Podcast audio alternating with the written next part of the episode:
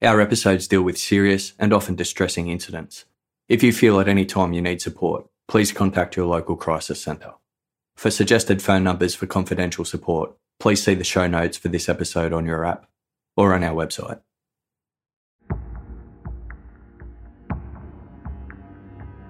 The Marine Corps is the smallest conventional military force in the United States. As of 2022, it has approximately 177,000 active duty members and about 32,500 personnel in reserve. The Marines' motto, Semper Fidelis, is a nod to the tight knit culture the Corps is known for. Meaning always faithful, the Latin phrase refers to the loyalty Marines have to their country, to their work, and to each other. In 2017, New York Times journalist Janet Reitman described them as having a tight bond grown out of the codes, traditions, and reverence for suffering that Marines believe set them apart from civilians and all other military branches. All enlisted female recruits and male recruits who reside east of the Mississippi River undergo their training at the Parris Island Recruit Depot. Located on Port Royal Island in South Carolina, this military installation is where roughly 17,000 Marines are trained each year. During the 13 week long training program, recruits are cut off from the outside world and undergo a physically and mentally grueling regimen. There are four battalions at Parris Island, which recruits are assigned to according to their platoon and company. The 3rd Recruit Training Battalion has a particularly imposing history. It's been described as attracting drill instructors with Type A personalities who aim to build the most disciplined Marines. The 3rd Battalion's reputation is so notorious that it has been nicknamed the Thumping Third.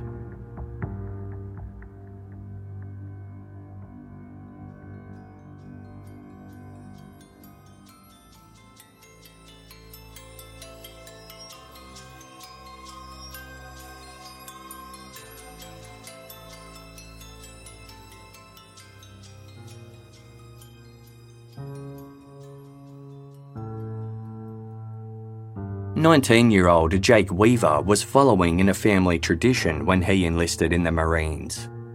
His grandfather had served in the Korean War in the early 1950s.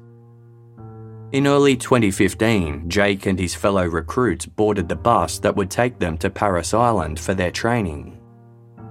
As soon as they arrived at their destination, they were met by a drill instructor who barked an order at them Get on the yellow footprints. A long line of footprints had been painted along the asphalt nearby, marking a pathway to the entrance building. Following the instructor's orders, the recruits made their way towards the building to begin their training. Scenes inside the building were chaotic. Drill instructors bellowed at the recruits from all across the room as they filled out their intake forms and phoned their families. Recruits were permitted one call home, no longer than four seconds, and reciting a strict script. After identifying themselves, they were to say, I have arrived safely at Parris Island. Please do not send any food or bulky items to me in the mail. I will contact you in seven to nine days by letter with my new address. Thank you for your support. Goodbye for now. Over the next few days, they were given uniforms, their heads were shaved, physical fitness tests were taken, and then the real training could begin. Jake Weaver was assigned to Platoon 3054 in Lima Company, which was assigned to the 3rd Battalion. When he and his fellow platoon mates met their drill instructors, the young recruits were asked a question. You want to be trained like Marines, right? Not like crappy individual Marines. It would soon become clear what the DIs meant by this.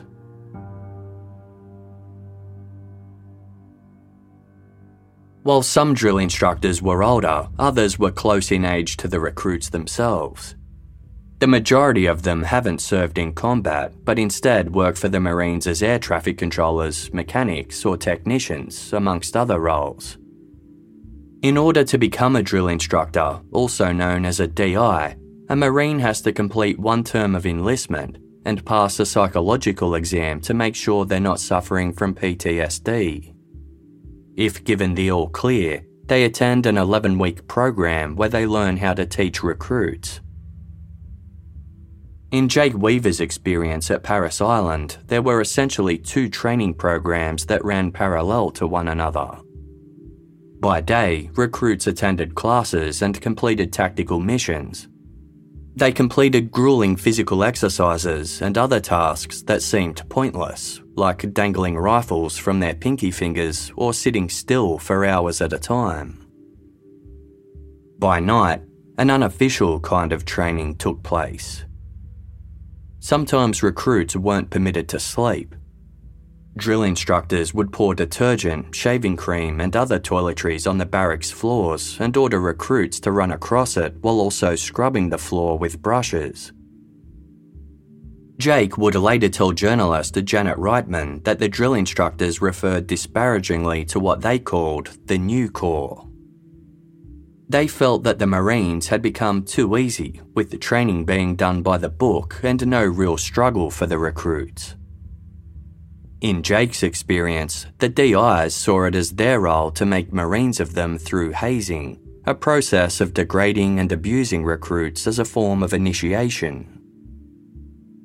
There was a tacit understanding that what happened in the barracks stayed in the barracks, as for Jake's own senior drill instructor, he was an erratic man who could be encouraging one minute and aggressive the next. Jake found the speed at which he lost his temper alarming. Under no circumstances were drill instructors permitted to touch recruits, yet this rule was often ignored. If a recruit was seen to be smiling or laughing, a DI might hit or choke them. The overexertion from the late night tasks they were forced to perform led to some recruits passing out or suffering a breakdown of skeletal muscle tissue. But none of them complained. During the first week of training, Jake Weaver's platoon listened to a talk by one of their drill instructors that focused on the fraternal connection between Marines. All of them were brothers, the instructor said regardless of their faith, ethnicity, or race. Then he asked each recruit what their religion was. One of Jake's platoon mates was a young man from Brooklyn, New York, named Amir Bourmeche. When he was asked which faith he followed, Amir replied, Islam, sir. The majority of the recruits were white men from Christian backgrounds.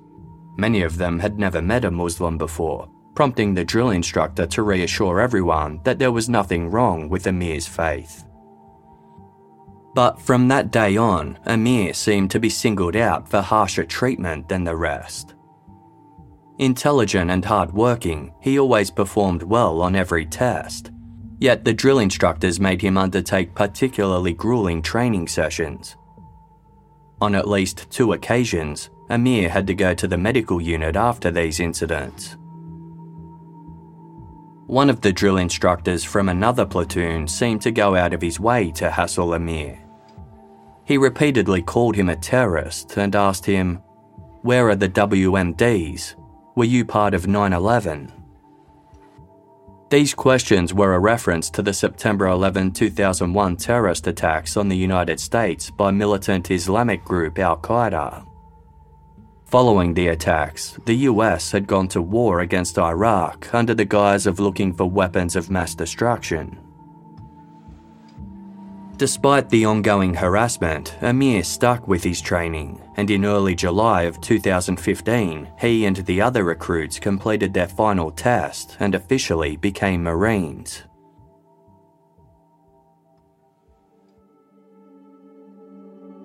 Late at night on July 14, 2015, the recruits in Platoon 3054 were sleeping when the silence was suddenly broken by several men entering the squad bay. It was a number of the drill instructors, including the one who'd become fixated with Amir Bourmeche. He was Gunnery Sergeant Joseph Felix. Sergeant Felix and his friends appeared to have been drinking. Making his way through the squad bay, Felix asked, Where's the terrorist? As he drew closer to Amir's bunk, he asked, You a terrorist? No, sir, Amir replied. You are Muslim, said Felix. Yes, sir, answered Amir.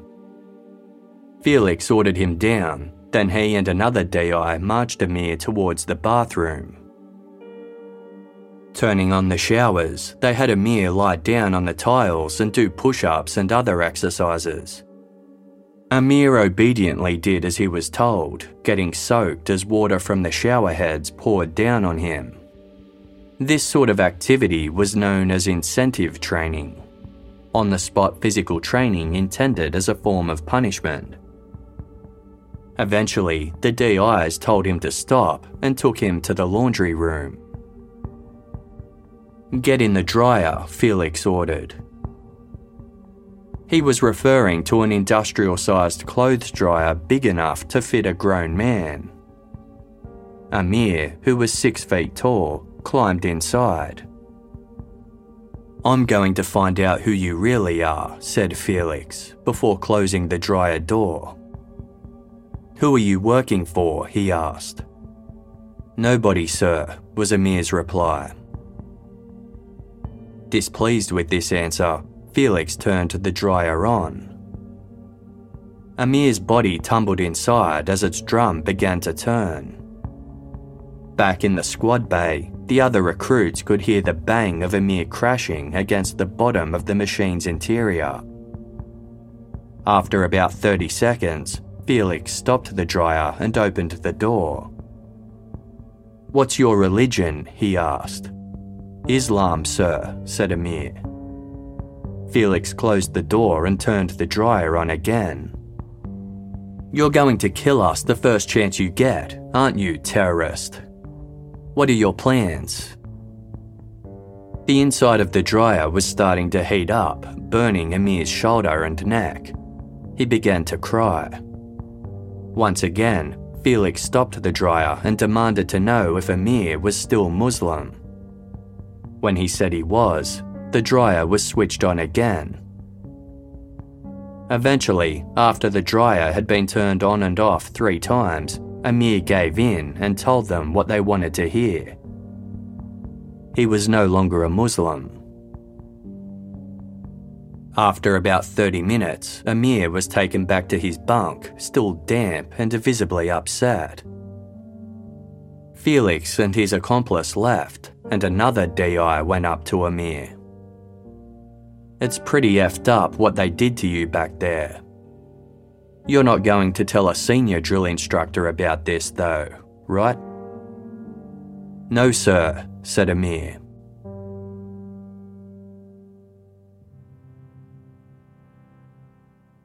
The following night, Sergeant Joseph Felix returned to Platoon 3054's Squad Bay. He made Amir hand over his martial arts belt and tied it around Amir's neck. He also tied Amir's shoelaces together and looped the belt through them, forcing Amir to bend double. Leading Amir around the bay as though he were a dog on a leash, Felix asked him, Are you a terrorist? Are you a spy? No, sir, cried Amir, who was in pain from the restraints. Yell Allahu Akbar, Felix demanded. Amir did as he was told. Then Felix used a flagpole to push down on Amir's toes, crushing them, before taking a different approach. Felix handed Amir a scrubbing brush and told him to behead a fellow recruit with it. Show us you're a terrorist, Amir hit the recruit's neck several times with the brush while crying out Allahu Akbar, an Arabic phrase that translates to God is the greatest. This seemed to make Felix happy. Amir's anxiety only increased in the days that followed. He also struggled with a loss of motivation. At night, he was plagued by nightmares that featured Felix killing his family. Amir wasn't the only recruit who was troubled. Jake Weaver struggled with some of the things he'd seen during training, and although he hadn't been targeted in the same way Amir had, he found himself grappling with mistreatment as well. On one occasion, a drill instructor pushed Jake's head against the wall. Another DI had mocked him for being religious. Jake had high expectations of the Marines, but was growing increasingly disillusioned about serving. His mental health began to suffer, and he wound up being hospitalised due to having suicidal thoughts. He decided to leave the Marines. To Jake's dismay, he found out he would be receiving an other than honourable discharge. A few months earlier, in May of 2015, an email had been sent to the Parris Island Recruit Depot. There was no name attached to it, with the author instead signing off as a retired Marine and a concerned parent. It read in part I apologise for writing an anonymous email, but I do not want the drill instructors to mark my son for this email, as he is unaware that I am sending this. I am afraid I am going to be one of the parents who is very concerned about the treatment that the new Marines underwent at 3rd Recruit Training Battalion. I confirmed with my friends who were DIs on Parris Island, and they agreed that you need to be aware of what is going on.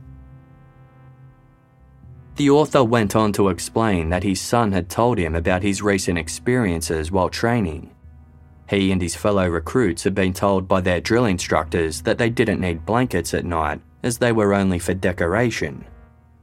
In an attempt to stay warm in the freezing cold barracks, the recruits slept in extra clothing and kept their hands tucked inside their shirts. One drill instructor in particular seemed to enjoy pushing recruits against a wall while choking their necks. The author's son had been shoved against the wall once and dislocated his shoulder. The recruits knew not to complain, having been told, what happens in 3rd Battalion stays in 3rd Battalion. The author of the email clarified that he had been trained at Parris Island several decades earlier, as had his own father before him, but neither of them had ever experienced the kind of hazing that current recruits seem to be enduring. Quote, we both had hardcore DIs, but not once did they ever touch us. Their style of leadership was already intimidating enough to make us move and feel as if we earned the title Marine. The 3rd Battalion type of leadership will eventually lead to severe consequences for someone, which I am sure you are aware.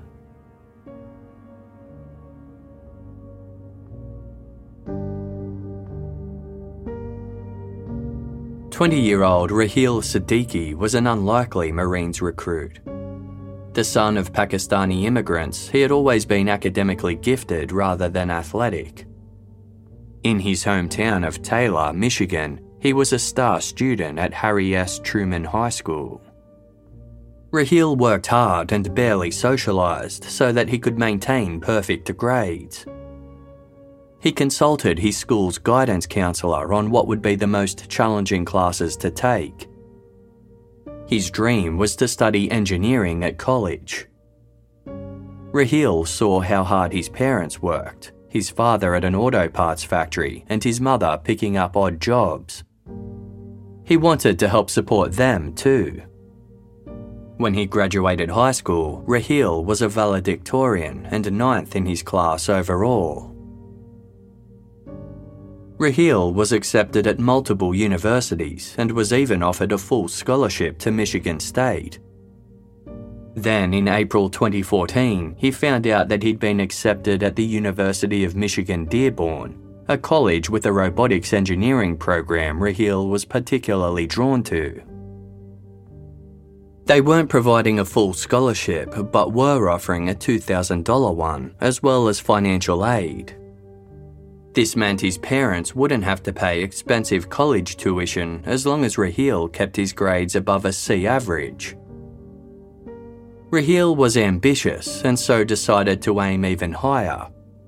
He enrolled in the college's honours program, which would require him to maintain a B average. As well as studying hard, Raheel worked part time on the service desk of a Home Depot store, a home improvement franchise. When he finished high school, he decided to work longer hours so he could provide his parents with financial support. Raheel wanted there to be enough money so his younger sister could one day go to college too. He started working 20 hours a week. Juggling work and study was harder than Raheel had anticipated. He began to feel stressed about the amount of pressure he was under to maintain top grades. By the end of his first semester, Raheel started getting C's instead of the A's he was used to.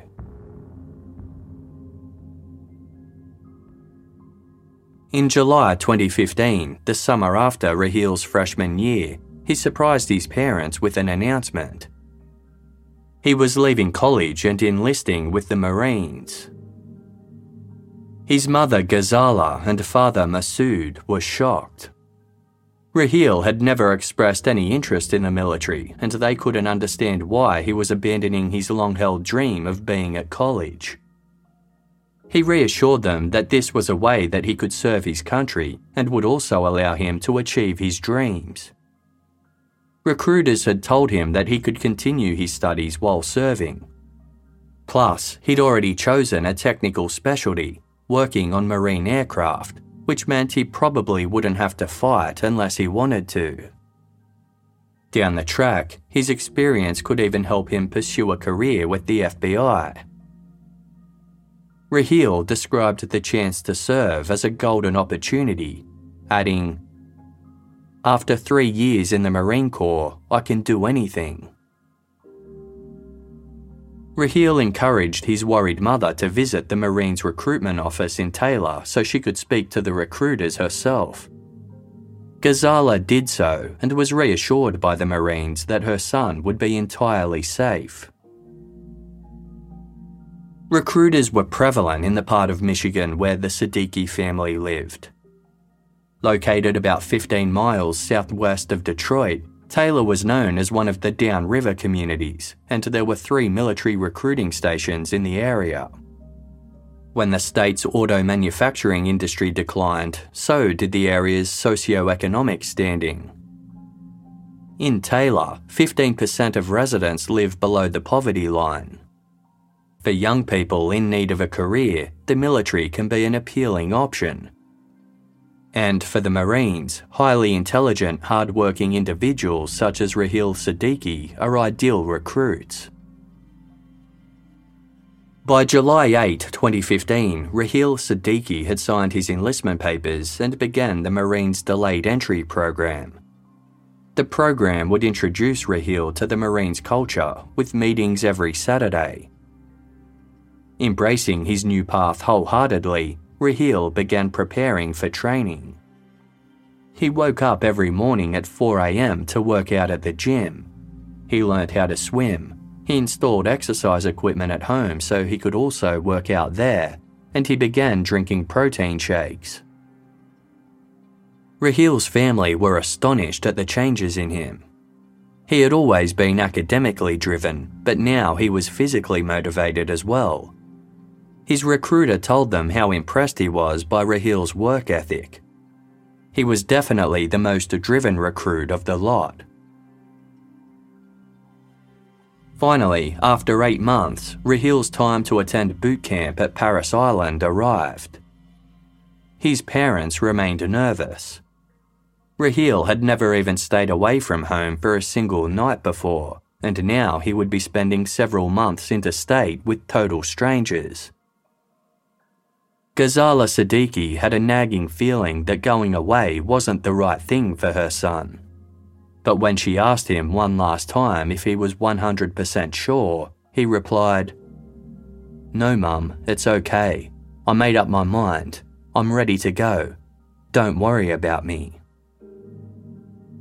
He promised to adhere to the teachings of their Islamic faith while away and follow Muslim dietary requirements as best as possible. In February 2016, Raheel's colleagues at Home Depot threw him a goodbye party. They all knew Raheel as someone who was highly intelligent but not the most street smart. Some were worried that his outlook was too positive he was a kind person who couldn't conceive of anyone being unkind. One of his friends warned him Be careful, just watch yourself. You don't know what kinds of people are down there. You don't know how other people think. On Sunday, March 6, 2016, Raheel said goodbye to his parents and sister promising to call when he arrived at Parris Island. For the next day, Ghazala and Masood waited patiently for the phone to ring. Finally, late at night on Monday, March 7, it rang. Ghazala quickly answered it and was met with very strange sounds. It sounded like indecipherable grunting and shouting set against a noisy background. After less than five seconds, the line went dead. Ghazala said her son's name, but there was no reply. Ghazala was worried. The call hadn't sounded like Raheel at all. The next morning, she contacted Raheel's recruiter and shared her concerns, stating, No one knows my son's voice better than me. That didn't sound like my son. The recruiter reassured her that all was fine. Raheel had arrived safely at the base. He'd just sounded strange because he'd been reading the script that all recruits had to follow when they first called home and only had a few seconds to do it.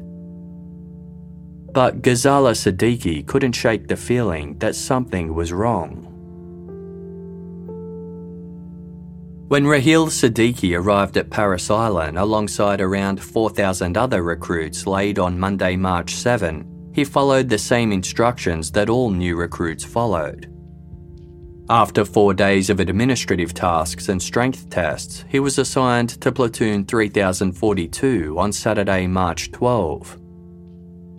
Platoon 3042 sat within Kilo Company in the 3rd Battalion, Kilo Company is known amongst the drill instructors and recruits as Killer Kilo, a nod to its intensity. Raheel and his 58 platoon mates were taken to their squad bay. It sat on the third floor of its building and was about 60 yards long and 15 yards wide. Two long rows of bunk beds flanked two walls, with a wide aisle down the middle. The recruits were instructed to sit cross legged on the floor. Their senior drill instructor introduced himself. It was Gunnery Sergeant Joseph Felix, who had been reassigned from the platoon he'd had the previous year. Speaking in a harsh, authoritative tone, Felix promised to treat his new recruits with firmness, fairness, dignity, and compassion. Under no circumstances would abuse be tolerated. Then the real training began. Recruits had to jump on each other in a dog pile, then run back and forth. They were made to do hundreds of burpees, a full body exercise where they dropped to a push up, then jumped in the air. They had to dangle their rifles from their little fingers, even the extremely fit recruits found it excruciating. One later told journalist Janet Reitman of the New York Times that he thought he would pass out. Another recruit had a panic attack and started vomiting. At first, officers were supervising from the back of the room. After they left, the drill instructors only intensified the training. The next morning at 7.20am, the recruits had already been up and training for several hours when Raheel Siddiqui reported that he wanted to die. His instructors pushed back against this, asking him what his mother would think if he left before finishing training. Raheel replied, I'd tell my mother goodbye and kill myself. The future does not matter. This recruit is going to kill himself. He'd even figured out how he would do it. He would jump from the squad bay window. Realizing that they were dealing with a suicide threat, the drill instructors confiscated Raheel's belt and the laces from his boots. Military police were summoned and arrived within minutes. As it wasn't unusual for recruits to threaten self harm in the early days of their training, the Marines had a strict protocol they followed. When the military police spoke with Raheel, he elaborated on what had upset him. He couldn't handle drill instructors yelling at him and hitting him. The instructors dismissed Raheel's claims.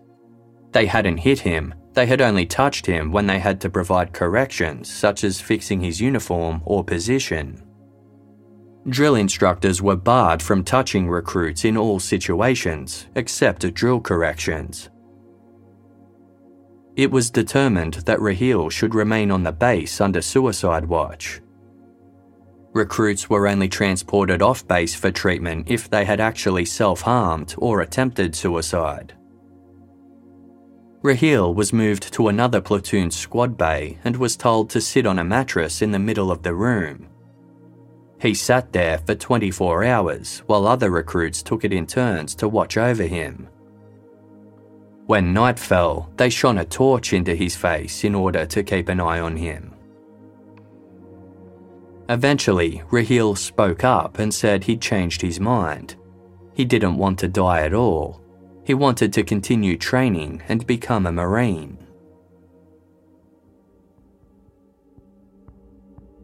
The next morning, Raheel's senior drill instructor, Gunnery Sergeant Joseph Felix, took Raheel to recruit liaison services to discuss the previous day's events with a higher up.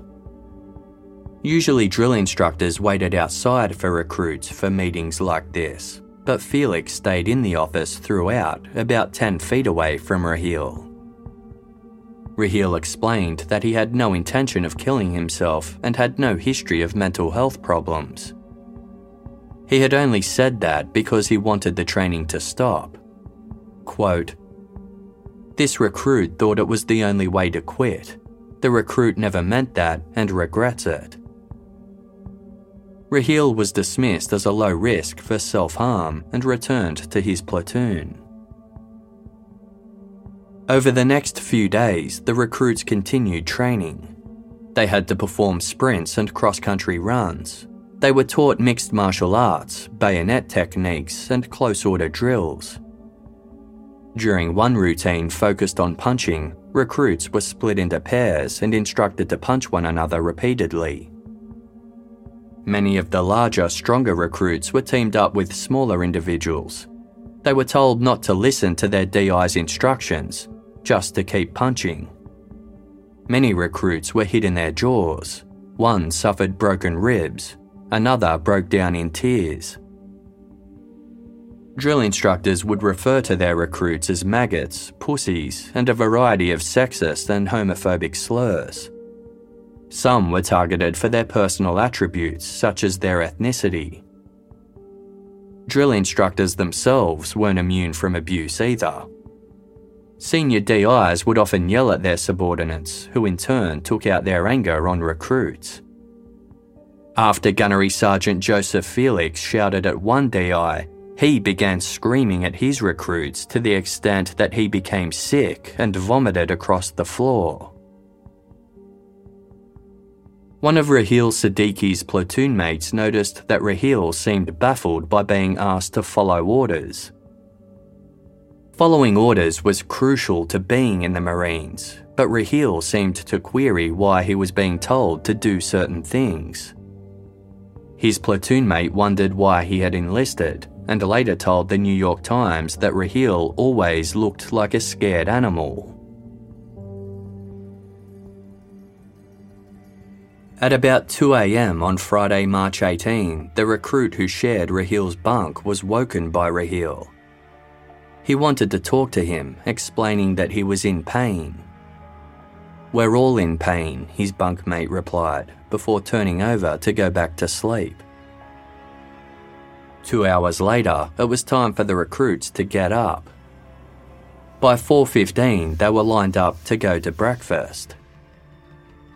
A drill instructor told them to sound off before they left, a term used for the call Marines are required to give in response to an order. All except Raheel obeyed. Two DIs noticed and began to yell at him for disobeying orders. When one approached Raheel and demanded he sound off, Raheel pointed at his throat and silently passed him a note. It read This recruit has to go to medical.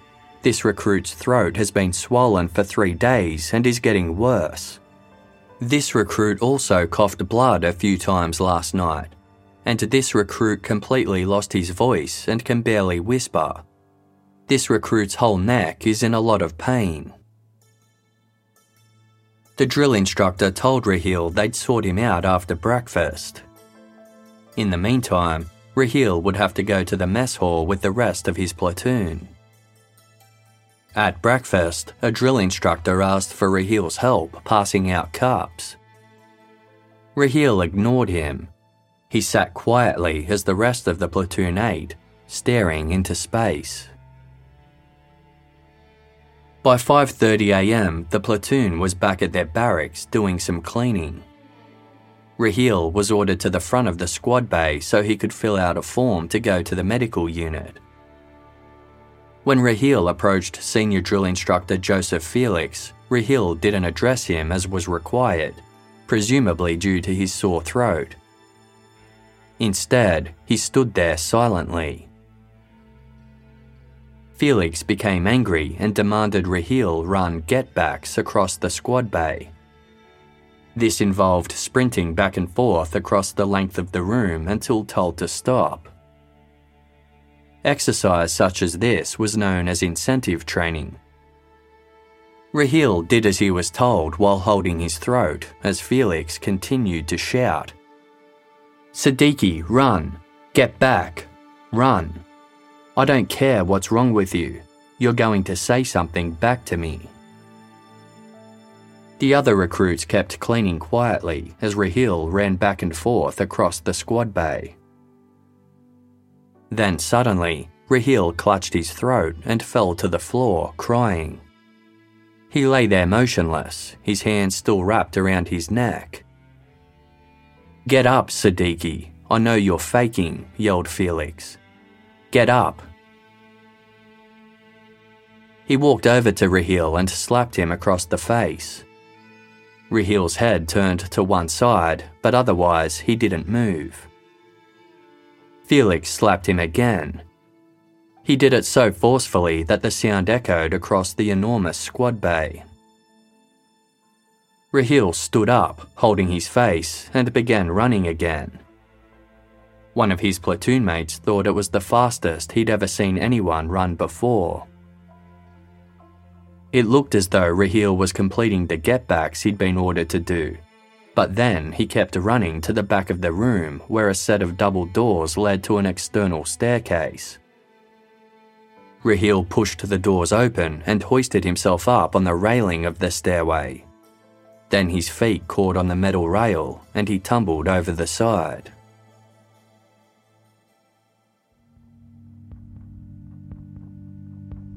At 5:35 a.m., a marine who happened to be outside passing by saw Raheel's body fall from the third floor and hit the concrete below. The marine called 911 and reported, "I got a recruit that fell from the third deck." Meanwhile, up in the squad bay, Raheel's shocked platoon mates were ordered to file into the bathroom and face the wall. While Raheel was being given first aid, they were taken to complete their usual training schedule. Drill instructors warned them not to talk about what they'd seen. Raheel had suffered severe blunt force trauma but was still alive. An air ambulance was requested to take him to a hospital 40 miles away. Due to heavy fog, an airlift wasn't possible, so the Marines drove Raheel to Beaufort Memorial Hospital. For an hour, emergency room doctors worked on Raheel. They realised that he needed a more specialised form of care, so he was transferred to another hospital in Charleston. Ghazala Siddiqui hadn't stopped worrying about her son since he left home for boot camp. She'd only had one bizarre phone call from him and hadn't been able to talk to him at all. At 7pm on Friday, March 18, a week and a half after that call, there was a knock on the front door of the Siddiqui residence. Ghazala answered the door to see two Marines standing outside. Ghazala assumed they must be there to share some good news about her son's achievements at training. The thought was a relief. She had been worried about Raheel since he'd gone away to the extent that she'd struggled to sleep at night. Ghazala invited the Marines inside. The two officers stepped inside and asked if everyone was at home. Ghazala said that she and her daughter Sidra were there, but her husband Masood was at work. One of the officers stepped back outside and made a brief phone call. As he was talking, Sidra overheard him say, The dad's not home now. Should I still say it? Sidra was confused and couldn't understand what was happening.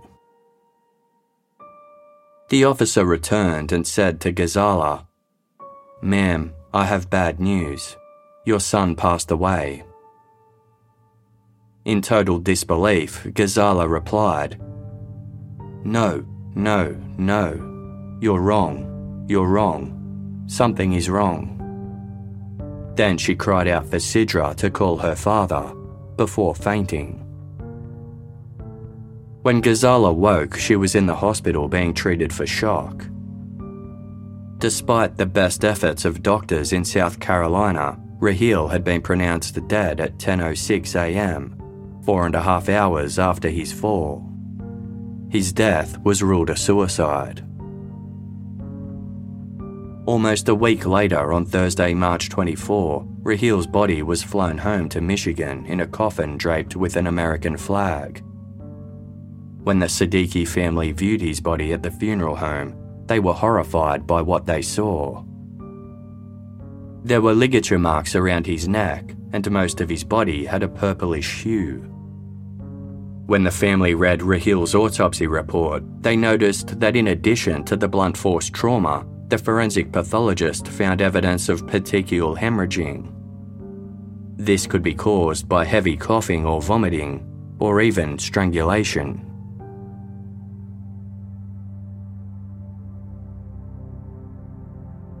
Despite the coroner's ruling of suicide, the Siddiquis couldn't believe Raheel had taken his own life. They felt his devotion to his parents would make it impossible for him to do so, as well as his Islamic faith, which considered suicide a sin. Certain there was more to the situation than met the eye, they retained a lawyer to advocate on their behalf. When officials interviewed the Siddiquis, they confirmed that Raheel had no history of mental illness. He had always been well behaved, with a mischievous sense of humour, and their memory of him was as a son who smiled all the time. Upon hearing the story of how Raheel had died, the Siddiquis and their lawyer were unsettled. They couldn't understand how so many witnesses in the squad bay had seen Raheel collapse and be slapped by Felix, yet only one individual had detailed how he had fallen. An investigation into Raheel's death began. It was coordinated by the Parris Island office of the Naval Criminal Investigative Service, also known as NCIS. While they were adamant that there were no indications of foul play, they still wanted to gain a full understanding of the events that led up to Raheel's death. Although the investigation would look at Parris Island as a whole, it was primarily focused on the 3rd Recruit Training Battalion, much of the investigation's focus was on Gunnery Sergeant Joseph Felix, who had been Raheel's senior drill instructor. Aged in his 30s, Felix had enlisted in the Marines in 2002. During his 14 years of service, he had worked as an air traffic controller and was deployed to the Iraq and Afghanistan wars. His time there left a lasting impact on him. Felix would rant to other Marines about how he hated Muslims, blaming them for killing friends who'd served alongside him. While it is unclear whether Joseph Felix suffered PTSD following his service in war zones, one officer told the New York Times he had a reputation for being, quote, pretty frickin' psycho. One of the more aggressive drill instructors in his company, he even scared recruits who weren't in his platoon. One recruit who'd been training in Raheel Siddiqui's cohort saw Felix push another recruit into a footlocker. Others were choked or thrown against walls. On one occasion, Felix forced a recruit to only eat jelly and mashed potatoes for several days. And it appeared that Felix had a history of singling out Muslim recruits in particular. In 2015, the year before Raheel Siddiqui began training, Felix had repeatedly tormented a young Muslim from Brooklyn named Amir Bourmeche. As well as accusing him of being a terrorist spy, Felix forced Amir into an industrial dryer, then turned it on. And Amir wasn't the only victim. That same year, Felix honed in on a 19 year old named Rakan Hawez. Rakan had immigrated to the United States from Kurdistan with his family as a baby. Felix nicknamed Rakan terrorist, ISIS, and Kurdish. Like Amir, Rakan was forced into a dryer by Felix, although he didn't switch it on. Despite the ethos of what happens in 3rd Battalion stays in 3rd Battalion, these incidents hadn't gone unreported.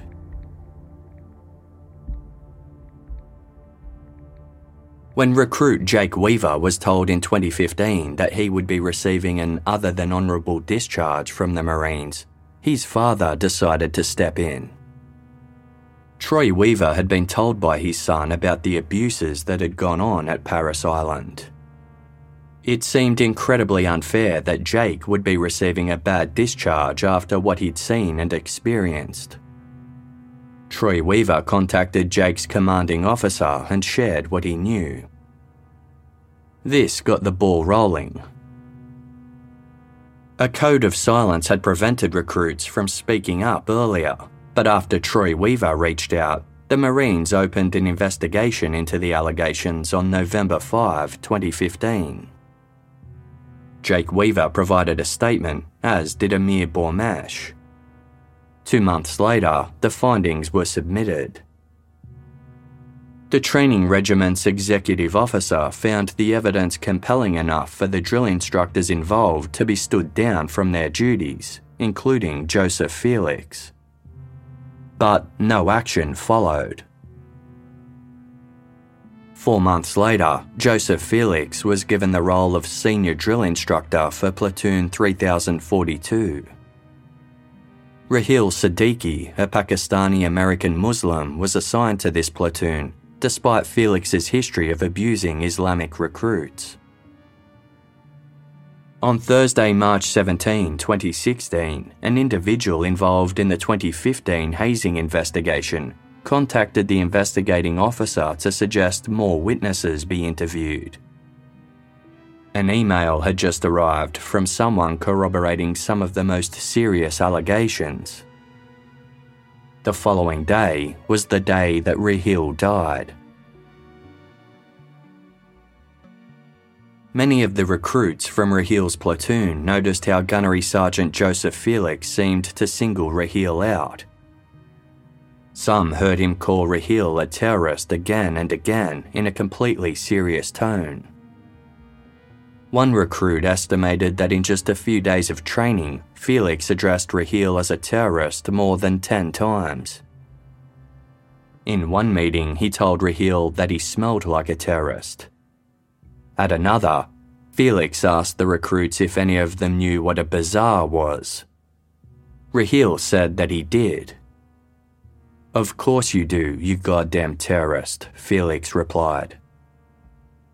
He also asked him if he needed his turban. At least one of the other recruits noticed that Raheel seemed reluctant to obey Felix's commands after being spoken to this way.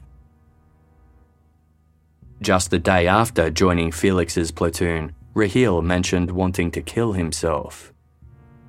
Felix attended a meeting where Raheel discussed what he'd said, even though it was usual protocol for drill instructors to wait outside such meetings. Reports as to what exactly occurred in the immediate lead up to Raheel's death were mixed. Some of his platoon mates who'd witnessed Felix reprimanding him said Felix had ordered Raheel to run while choking his own throat. Others thought Raheel was holding his throat because it was sore. One witness said he'd seen Felix throw Raheel to the floor. The others all believed Raheel had collapsed on his own.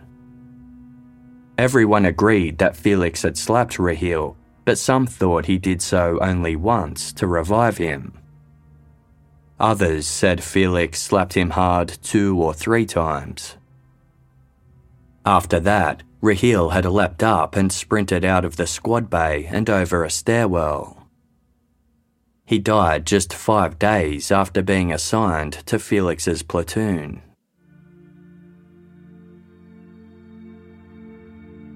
On Thursday, September 8, 2016, six months after Raheel's death, the Marines released a 133 page report about the matter and other allegations of abuse. Much of it was redacted, with 40 pages completely blacked out. Nevertheless, it was clear the Marines had concluded that the actions of Joseph Felix directly led to Raheel jumping from the building.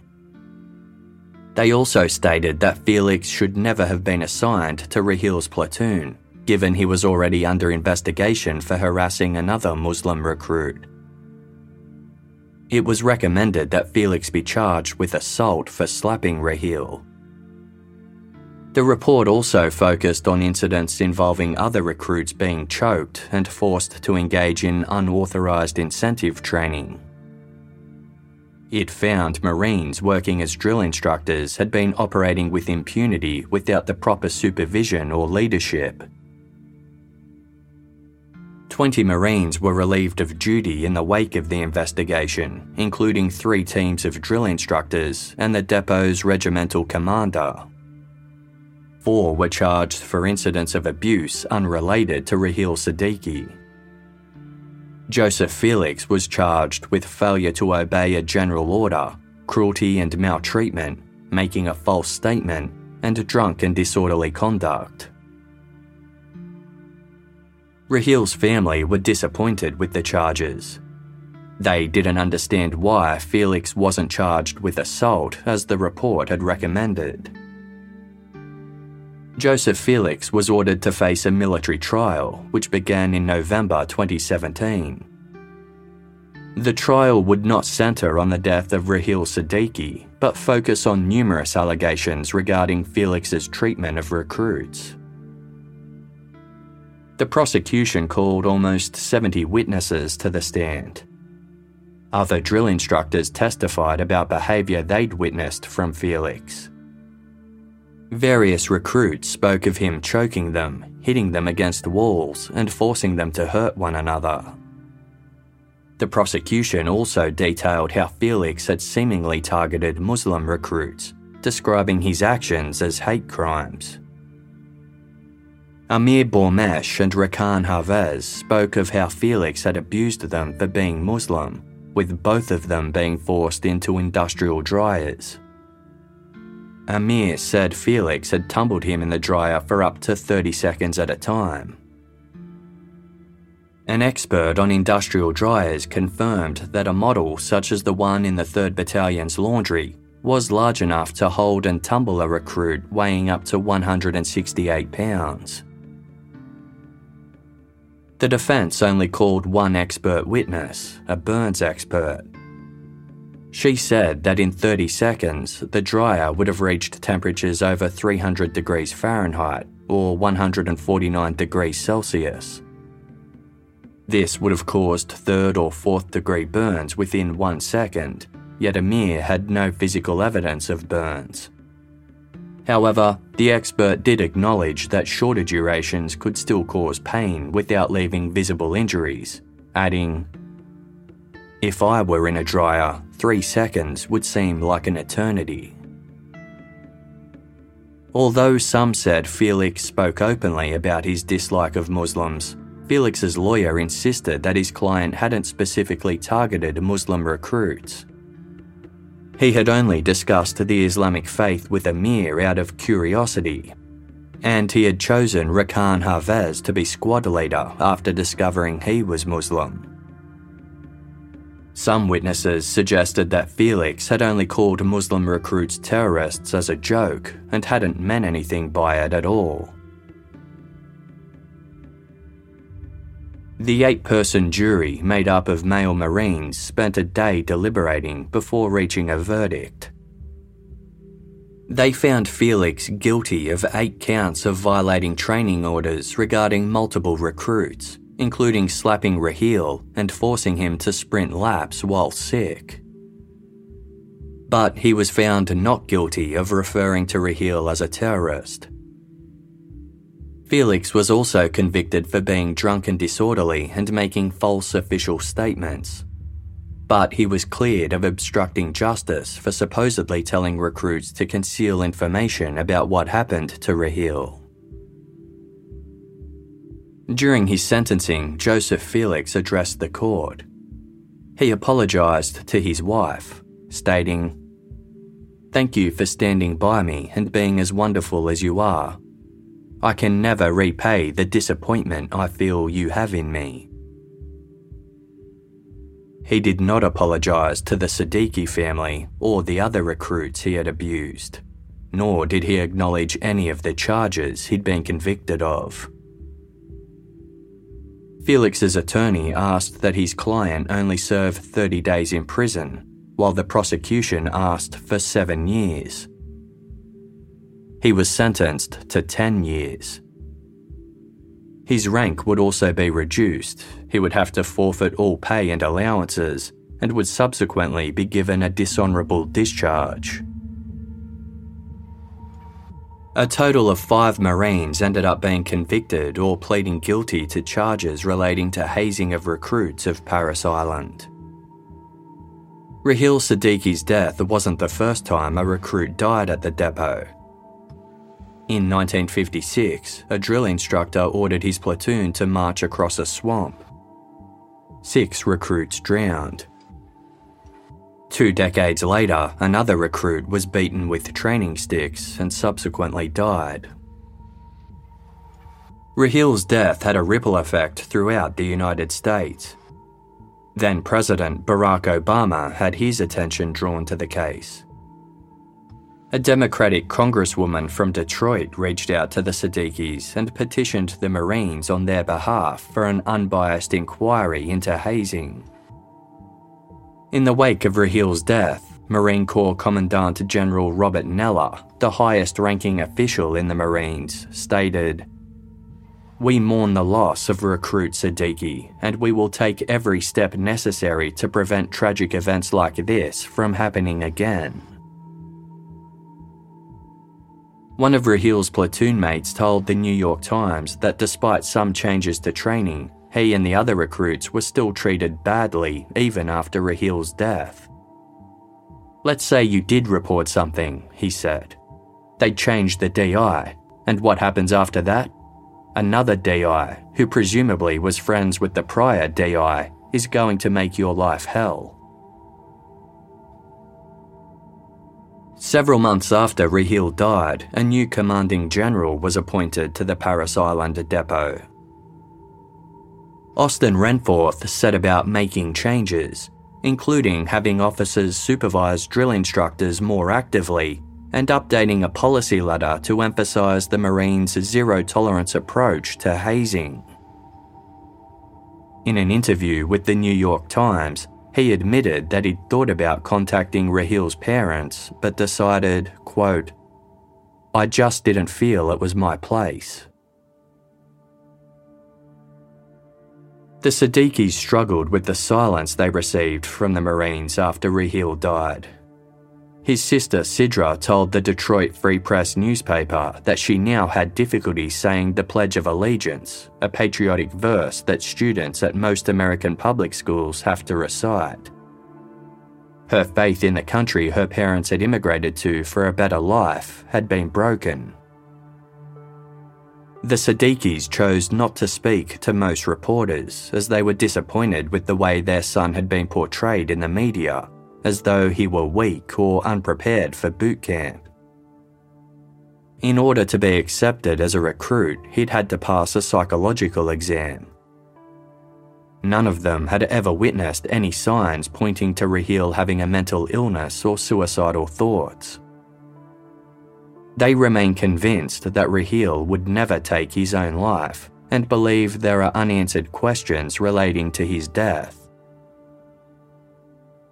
The family lodged a civil suit suing the federal government for $100 million for their son's death.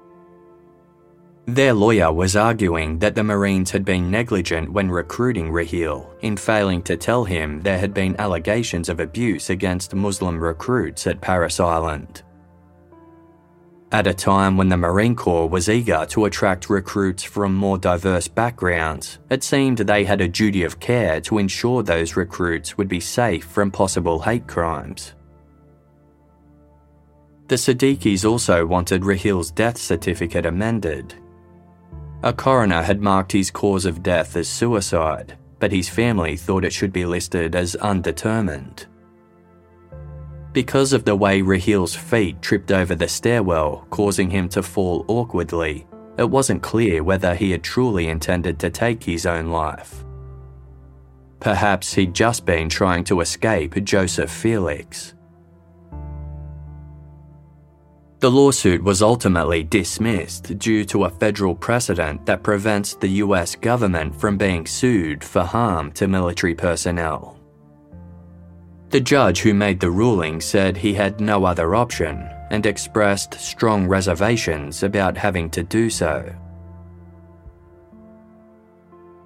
The Siddiquis have retained Raheel's bedroom as a kind of shrine to him. It has been kept perfectly clean and is dotted with awards that Raheel won for his academic achievements. And hanging in the closet is a reminder of what he wanted to achieve the perfectly pressed dress uniform that Raheel would have worn upon graduating from training with the Marines.